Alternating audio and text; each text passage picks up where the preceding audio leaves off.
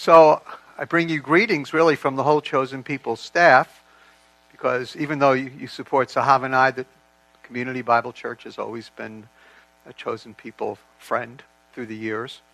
And I would love to share my testimony with you, but uh, I don't have enough time. And so uh, what I'd like to do instead is to share our founder's testimony with you.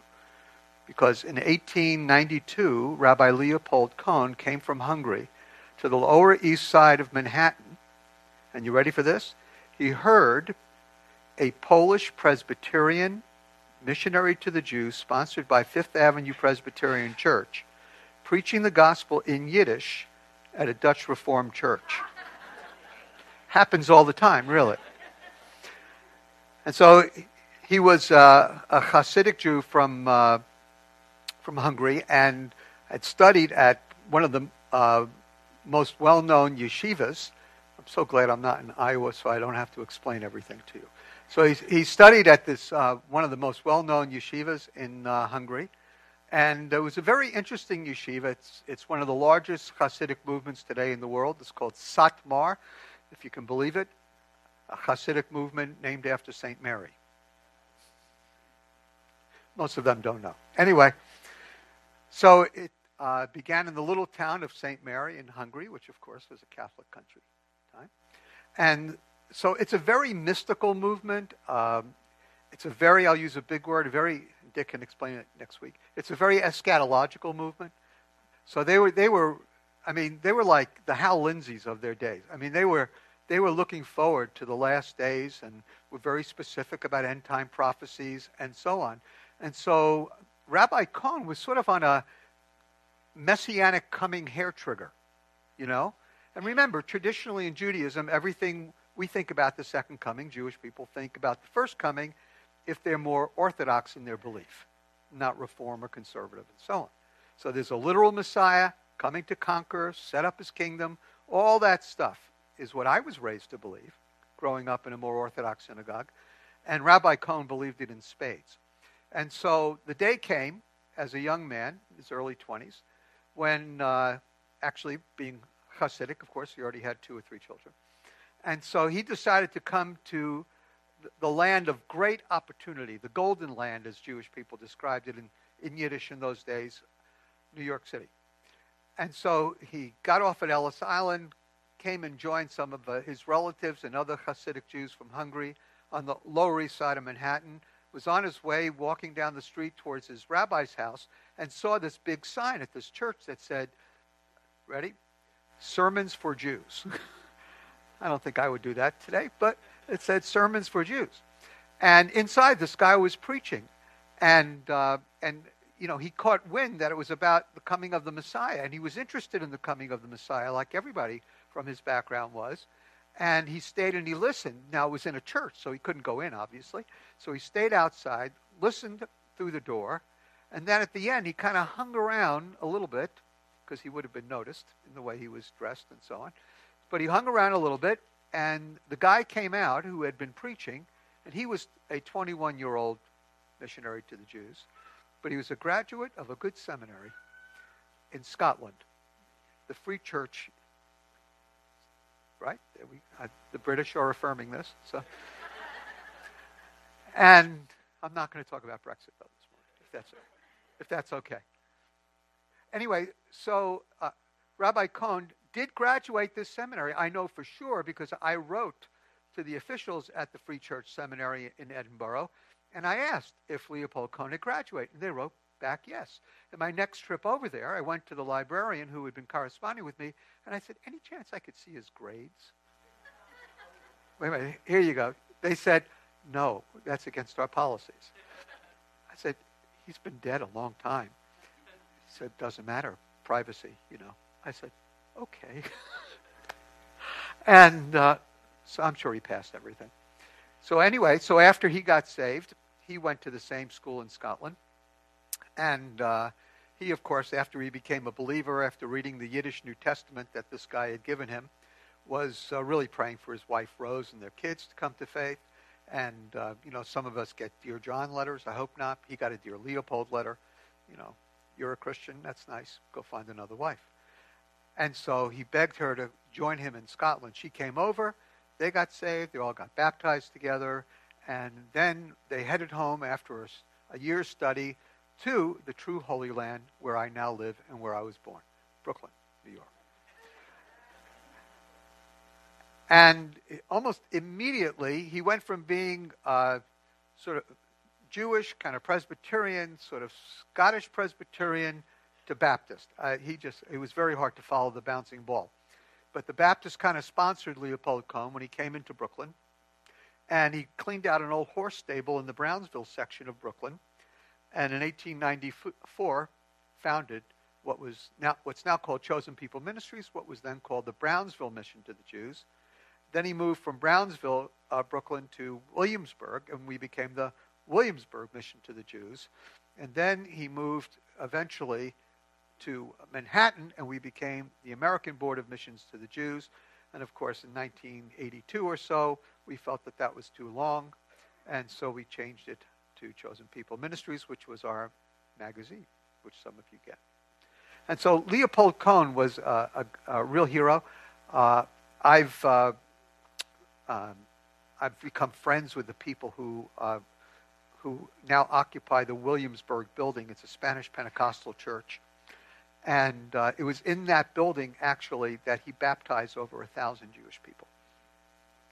And so God really gave great fruit for uh, his ministry. He died in 1937, turned it over to his son, uh, Joseph Hoffman Cohn, who died a year after I was born in 1953. And I am now the seventh leader of Chosen People Ministry. And we are just concluding the celebration of our 125th year of ministry. And so it is very much on my mind and heart. We just had a big banquet uh, in Brooklyn, and it was a wonderful celebration. And God has really uh, blessed the work. And we've been doing various kinds of celebrations all year. But at the banquet, we pivoted, and now we're headed for year 126, beginning in 2020. And uh, it's really cool to be to be the president of a, an organization like that because nothing's really changed, which is wonderful, really. Same gospel, same Jesus, same uh, vision to reach Jewish people everywhere with the gospel. Um, and uh, you know, how many people can say that you know after 125 years they've stayed faithful? And there's been a lot of pressure on us as Jewish believers. Let me tell you. No matter where I turn, someone's telling me, look, make up your mind. You're either a Jew or a Christian. So which one are you? I say, yes. And, and that really comes out during the holidays. Really comes out. When I, when, I, when I first became a believer, I was a bad Jewish boy living in San Francisco and uh, then got saved.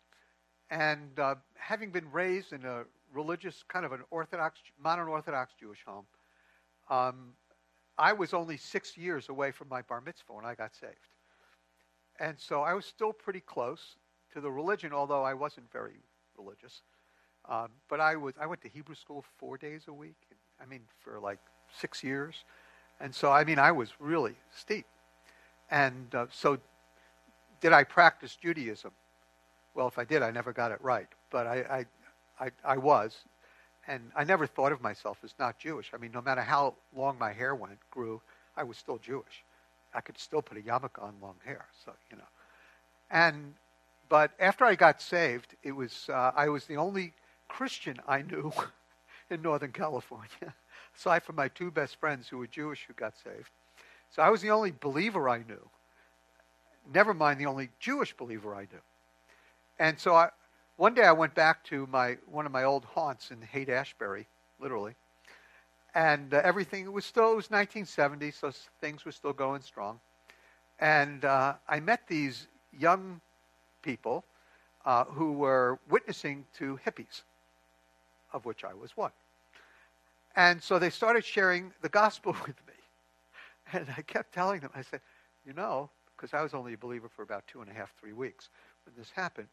Uh, I got saved in early November, and this was right before Thanksgiving 1970, which is another reason why I'm telling you the story. And so I began trying to explain to them, but I didn't have the words to tell them that I was actually like them. Now, they were a Southern Baptist group from Golden Gate Baptist Seminary who were doing their Christian service assignment by, and they were all from the South, with virtually with crew cuts, witnessing to long-haired hippies in Haight Ashbury. And so, to me, they looked like they were from outer space. And, and but, but I didn't know how to express myself because I, I listen. I believed in Jesus. I believed he was God in the flesh. Overnight, I had become Trinitarian, which is not easy for a Jewish person to do. And I believed everything. And, and I even read the New Testament through once. yeah, oh yeah. And, and so I was, I was with it, but I didn't know what to say. And so I just, you know, kept saying, I, I think we're on the same page. And he just kind of kept, I think he needed to lead people to the Lord for an assignment, you know. And so he kept talking to me. Then finally he said, Well, listen, why don't you come back next week for Thanksgiving? I said, What do you do? I mean, I was very suspicious as a Jewish person, you know.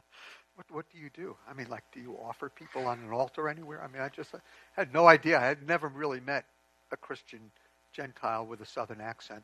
And, and I was scared of this person, actually. And, and so I said, what, what do you do? He said, well, we eat turkey. I said, all right, that's good. I can do that. And we rent an apartment over there. It's like a little family. I said, okay. And so I went the next week, had the best Thanksgiving, great food, and believe me, I was skinny and I needed a good meal. And so it was a it was a great dinner. And you know what they did? Unbelievable. They prayed before they ate in English. I prayed before I ate quickly. In Hebrew, the longer prayer for Jewish people is after you eat, which, by the way, makes more sense. Just you know. And so I was amazed because they were they were talking to God just like I was now, and uh, using English instead of Hebrew. And so I was really impressed, and I I really sensed God's presence there, and the pie. But I so I really enjoyed it.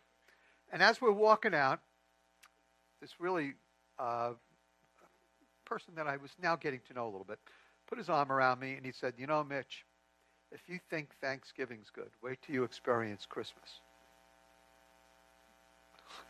I said, Excuse me? Because I was raised celebrating, you know, the, the other holiday, the, the protest event, Hanukkah. And so, and it's when we remembered that though a majority, except in New York, though, though I mean a minority, though in New York, that still, you know, it's very Jewish, and we were not going to be dominated by the Christians. And uh, and so he said, "What's wrong with Christmas?" I said, "I don't know. I've never celebrated it." I said, "How many presents do you get?" He said, "One." I said, "Forget it. I get eight. Just kidding. and, so, and so I said, I'm going to have to reflect on this, think it through. And that was the beginning of my journey. Uh, and it did more to affirm me in my Jewishness than anything. Because I realized that this would now be a struggle throughout my life because the way people who are not mostly nominal people the way most nominal Christians and nominal Jews understand the difference between the two is they ask you, what holidays do you celebrate? I mean, it's, it's the way to peg somebody. What are they going to do? Ask you about, so what do you emphasize, the immanence or transcendence of God? You know, you know so I mean, they just want to know, you know, when you light lights, what side is it for? You know, and and so I realized that this was now going to be a journey for me, and it's still a journey. Uh, I, I've, I married a Jewish believer. We've never known what to do with Christmas except receive presents, hint.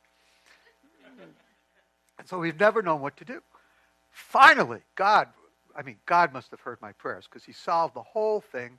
Our first daughter was born on December 25th.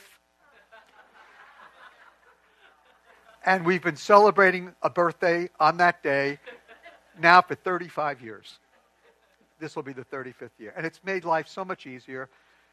When she was about four, we had to let her know that they were not decorating for her birthday. But uh, there's, uh, I love the incarnation. I love Jesus. Believe the story.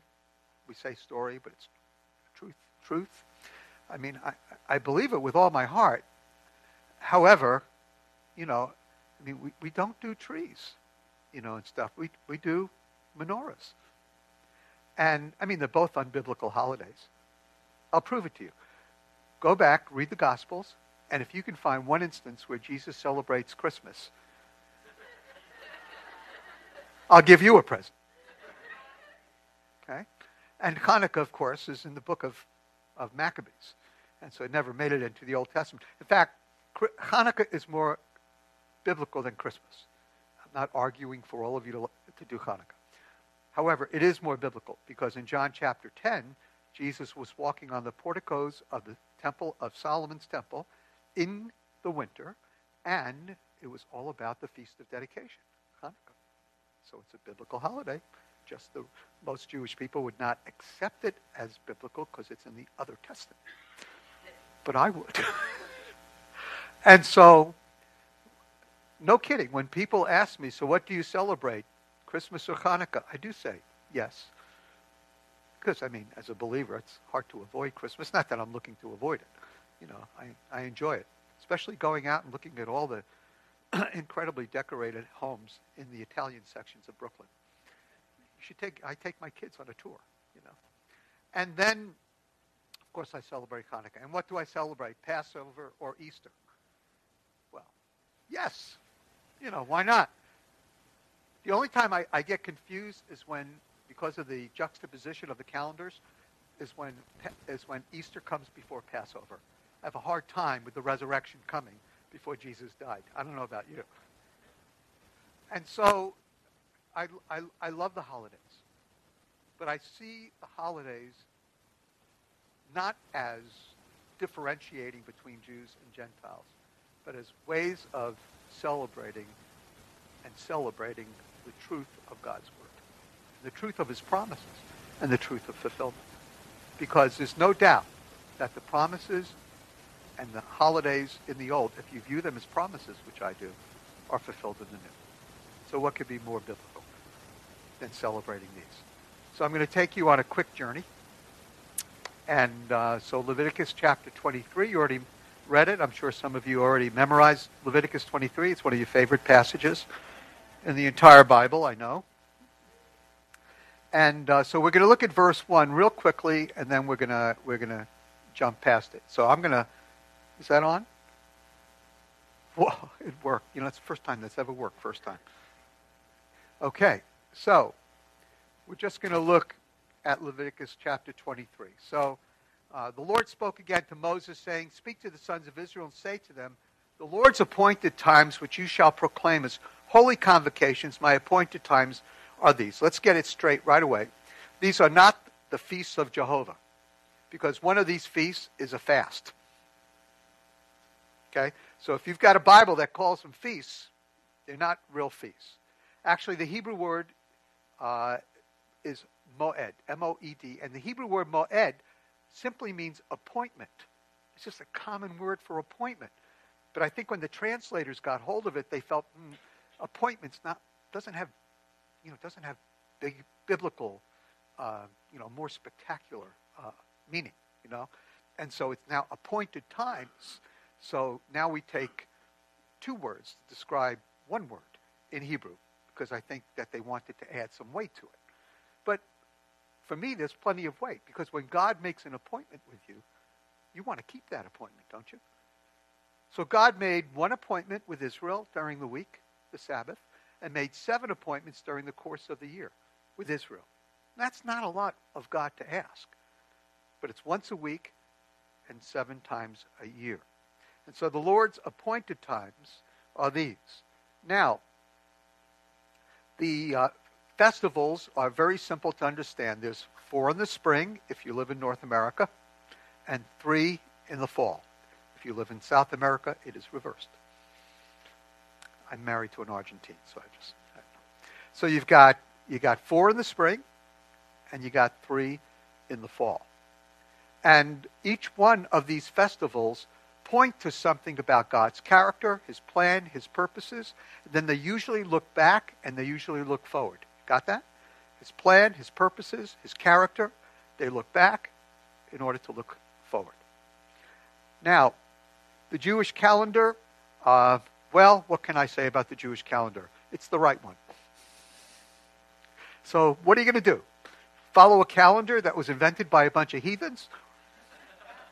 Or follow the Jewish calendar, which came from Sinai? I'll let you decide. Uh, now, in the Old Testament, unfortunately, the Jewish people rarely celebrated the Jewish holidays, rarely celebrated the Sabbath, even, rarely celebrated uh, Passover. But you know when the Jewish people were celebrating a holiday because it was evidence of a revival in the Old Testament. You know, so when the when there was a revival uh, under Josiah, whoever, when there was a revival, then the Jewish people celebrated uh, the festivals. But the Jewish people in general did not. In fact, I would say secular Jews today celebrate the festivals more faithfully than the Jewish people in the Old Testament, which doesn't say much. Now, uh, the Sabbath is in verse 3. So just look at it real quickly because if you look at the Sabbath, you'll understand all of them. For six days, work may be done. When I was uh, writing a uh, theological statement to get accepted as a professor at the seminary I graduated from, Talbot, which because we had this extension in Brooklyn on uh, um, training missionaries to the Jews, which is going really well. I'll tell you more Sunday school. They wanted me to fill out fill out the uh, doctrinal questionnaire, and you know I haven't been in seminary a long time, and so I said I believe in, a literal seven day Sabbath. Well, I meant a literal seventh day. I mean, you, you know what I mean, right? Yeah. So I get a note back from the secretary of the theological department. She said to me, Dr. Glaser, I would imagine you meant six day creation, didn't you? I said, yes. It was not a seven day creation. The seventh was just the Sabbath. Just the Sabbath. Okay, so please don't get that wrong. Okay, because all created all creation activity actually stopped on the seventh day, and that's the point. Now, you have to be a musician to understand the Sabbath. Because uh, in, on the Sabbath, well, let's take a vote. How many of you think that God was tired and therefore rested on the seventh day? It's just, okay. But we pass, typically when we study the Bible, you know, we go so quickly. And so, why in the world would God celebrate the Sabbath? Why would he rest on the seventh day? Well, if you're a musician, you understand it. Because if you read a musical score, you have rests. And a rest, every musician knows, and I'm a musician, every musician knows it's a time to rest your fingers if you play guitar. Or to take a sneak a quick breath if you're doing the vocals. Or what it really means is you call attention to what just happened and you pause so that you can transition to something new. And that's a Sabbath rest. The Sabbath is the day when God said, Man, this is very good. And he rested to give attention to what happened and to start fresh. Admittedly, it was not a good start, but it was a start starting fresh. And this is exactly what Jewish people do during the Sabbath. We remember that God is the creator, and because he's the creator, he has the right to demand that we follow his Torah. The God who made us is the God who knows the best way for us to live. You see that? And so actually, every Sabbath is a moral, spiritual, and character recalibration for Jewish people, where we remember who's who. We're the created. He's the creator. Um, and um, and again, uh, the Sabbath is uh, very important uh, in Jewish life, and it really marks Jewish life. And it is the marking point, by the way, of the Mosaic covenant. Circumcision is the marking point of the Abrahamic covenant. But the Sabbath is the marking point of the Mosaic covenant. And so it's a great sign intended by God to the world when Jewish people rest on the Sabbath that the Lord God of Abraham, Isaac, and Jacob is the one true God. And when Jewish people failed to keep the Sabbath, which was why God was upset, when Jewish people did not keep the Sabbath, then the statement was being made that we are like everybody else. And therefore, our God is like every other God. And that was the basis for such harsh judgment on the Sabbath. Because it was viewed as leading the other na- the nations of the world towards idolatry. And so it's very, very harsh. But again, it looks back to creation. It also looks forward. Because every Jewish person knows, and Leopold Cohn knew it, that one day the Messiah will come. I would say return. But the Messiah will come, and he will establish his kingdom. And in that day, we will finally have true Sabbath rest. And that's what we're going to experience when Jesus returns. Amen? We will finally have not just rest for our souls, but we will have rest for the entire world. And that day is coming. We look back to look forward. Now, just real quickly, you have three spring festivals Passover, First Fruits, and the Festival of Weeks. We call it Shavuot, Feast of Weeks. And uh, each one of these uh, point to different aspects uh, of God's redemptive plan. Uh, Passover to the death of Jesus, right? First fruits to the resurrection of Jesus. It happens on the day after the Sabbath of Passover. He dies on Passover. He raises on guess what? The holiday of first fruit. Coincidental. Paul knew it in 1 Corinthians 15. It's the first fruit from among the dead. And then, third, we have another accidental coincidence, and that's when God sent the Holy Spirit on the Feast of Weeks upon 120 Jewish people gathered, believers gathered in a room in Jerusalem, waiting for the power on high to go out and fulfill the Great Commission that Jesus had given to them before he ascended into heaven. Just a coincidence, of course. You know. Well, why? Well, Shavuot was the uh, was a harvest festival. We read the book of Ruth. And what are the disciples to go do now that they're filled with the Holy Spirit? Go out and harvest. We have power to harvest. So there's lots of meanings to these three festivals. The fall festivals, Feast of Trumpet, of course, you know, and that is the festival where we blow that terrible ram's horn that scares the death out of children. And if it doesn't, anybody who tells me the shofar sounds good has obviously never listened to one. And then the second holiday is probably the most important of the holidays, and that's the Day of Atonement.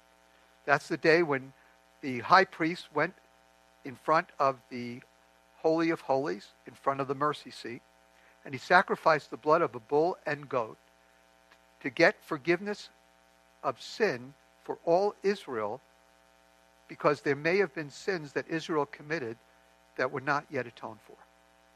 So this atones for all the sins that were not atoned for, which, by the way, in my opinion, think about yourself. Okay?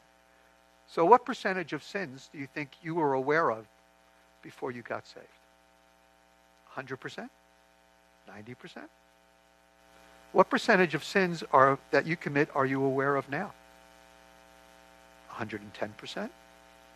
50%? Aren't you glad that Jesus died for all our sins? One sacrifice for all people, once for all, for all sin. That's the glory of the gospel. Because let me tell you, whether you're a Jew or a Gentile, you would not be aware of all your sins. And even if you were, you'd say, well, you know what? Sheep are expensive, you know, and, uh, and, and I don't think that one's worth, worth it. Except when you see it from God's perspective, because he's perfect. The last one, I'm going to skip that. The last one is tabernacles, and that's in verses 33 through 44. And during tabernacles, we celebrate the last harvest of the Jewish year. It's usually called the harvest of fruit. And it's when we celebrate the, fe- uh, the Feast of Trumpets that we have two unique features.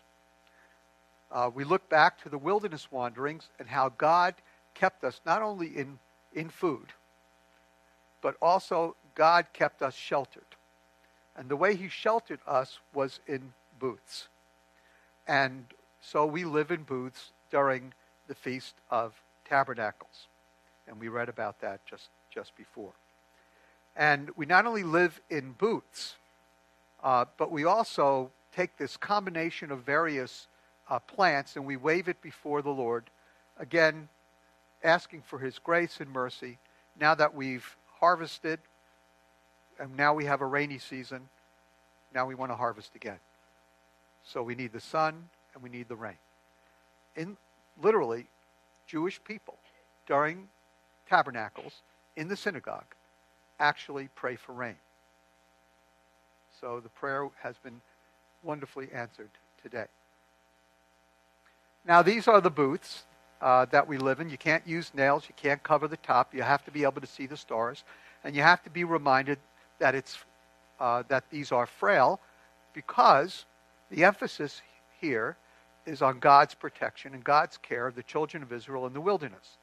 And so, I don't know what the uh, little booths were like in the wilderness that we lived in. I wasn't there, didn't see the video, although I could see the movie, but I, I, I don't know if it's really in the Ten Commandments.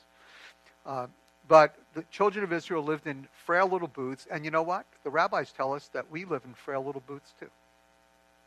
And that we need to be completely dependent upon God for our lives, for our health, for our sustenance, for our food, for our water, for everything.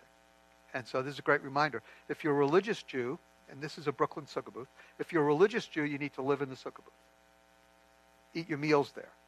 If you're not that religious, you just eat your meals there. And then if you're neither of the above, you go visit someone else's sukkah. No. There's another sukkah booth. And uh, I am the photographer. And uh, these were taken in Brooklyn just recently. And they're beautifully decorated.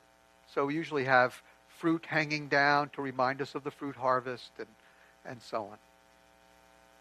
Now, the Feast of Tabernacles not only points us back to the tabernacles we lived in of God's care in that day, but also points us forward.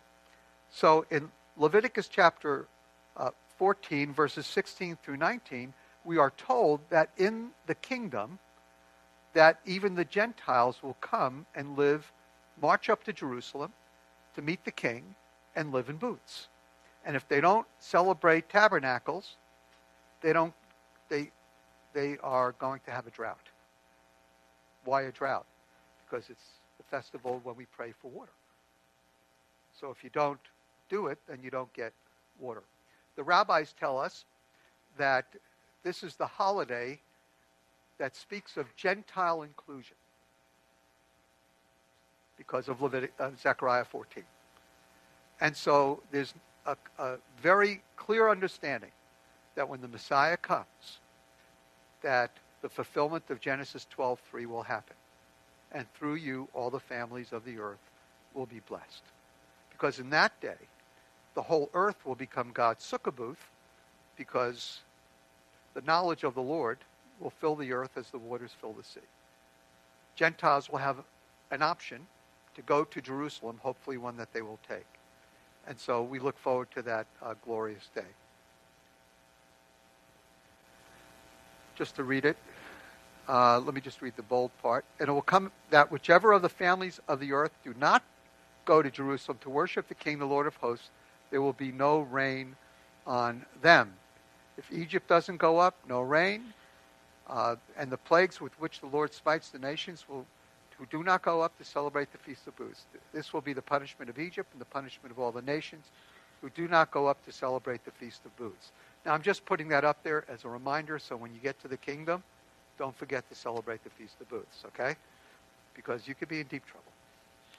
Of course, we like to say, well, this won't happen to believers. Well, your guess is as good as mine. It doesn't say that. but maybe. Do I think that there will be a literal festival of booths in the kingdom? Why not? The king is Jewish. Finally, uh, in John chapter 7, uh, Jesus celebrated tabernacles as well. You know, I, I, it was no joke for me that I didn't see Christmas in the New Testament because I was laying for it to be an, a non Jewish book. But the more I read, the more Jewish it was. And the more I read, the more Jew, Jewish Jesus was. And by, by the time I finished it, I realized that actually he was my Messiah. And so Jesus celebrated Passover. Jesus celebrated Hanukkah. And Jesus celebrated tabernacles. What more could you want? He was Jewish. And so he made one of his most astounding statements on, on tabernacles. There was a ceremony in the temple called the ceremony of the water drawing, where the Levitical priests and the Levitical orchestra, well, the, actually the, the little band, would march down to the pool of Siloam where there was living water, flowing water. They would fill up big urns of water, march back to the temple area, and march around the altar seven times, shouting Hallelujah, Hosanna, Lord save us. And at the end of the seventh march around, it was a big altar, they would pour the urns of water onto the base of the, of the uh, altar. Now, this all happened on the seventh day, the great day of the feast called Hoshana Rabbah, the great day of the feast. And in Jewish tradition, already by the time of the first century, there was a link between water flowing on tabernacles and the outpouring of the Spirit in Joel's chapter, Joel chapter 2. And so in the Jewish mindset, as we were pouring out water on, on the edge of the altar, we were thinking about the last days because tabernacles is that last day holiday for Jewish people. And there was the inclusion of the Gentiles and the establishment of the kingdom and the coming of the Messiah. So it was all wrapped together. So when we were doing that, marching around shouting, Lord, save us, Lord, save us, and pouring out the water, we would say, Lord, save us. Lord, pour your spirit upon us. Lord, establish your kingdom. Fill the earth with your glory. All those things were happening. And uh, in Talmudic writing, and even in Josephus, it was said, You have not seen joy unless you witness the ceremony of the water drawing. And it was loud in the temple. There were people shouting and singing, and the instruments were playing, and the tambourines and the drums were, were going wild. And it was in the middle of that cacophonous moment that a young itinerant rabbi from the Galilee stepped forward. On the last day, the great day of the feast, Hoshana Rabbah, Jesus stood and cried out, saying, If anyone is thirsty, let him come to me and drink. He who believes in me, as the scripture said, from his innermost being will flow rivers of living water. But this he spoke of the Spirit, whom those who believed in him were yet to receive. For the Spirit was not yet given, because Jesus was not yet glorified. So for me, as a follower of Jesus, Tabernacles does point me to a future day that I'm really looking forward to the second coming of Christ when the kingdom will be established and his glory will fill the earth, and Jews and Gentiles will be rejoicing around his throne. That's the day I look forward to. You too? But there's already been a wonderful first coming fulfillment where God sent his Spirit, where God did send his Messiah, the true King of Israel. And you and I today, we don't have to wait, can be filled with his Spirit. We can drink and have life if we put our faith and trust in Jesus Christ, who's the fulfillment of all the Jewish holidays. In him we have rest. In him we have redemption. In him we have the Spirit of God. In him we have hope. And he's the one who will keep us through the wilderness of this life until he returns and brings us into his sukkah booth that will encompass the whole earth.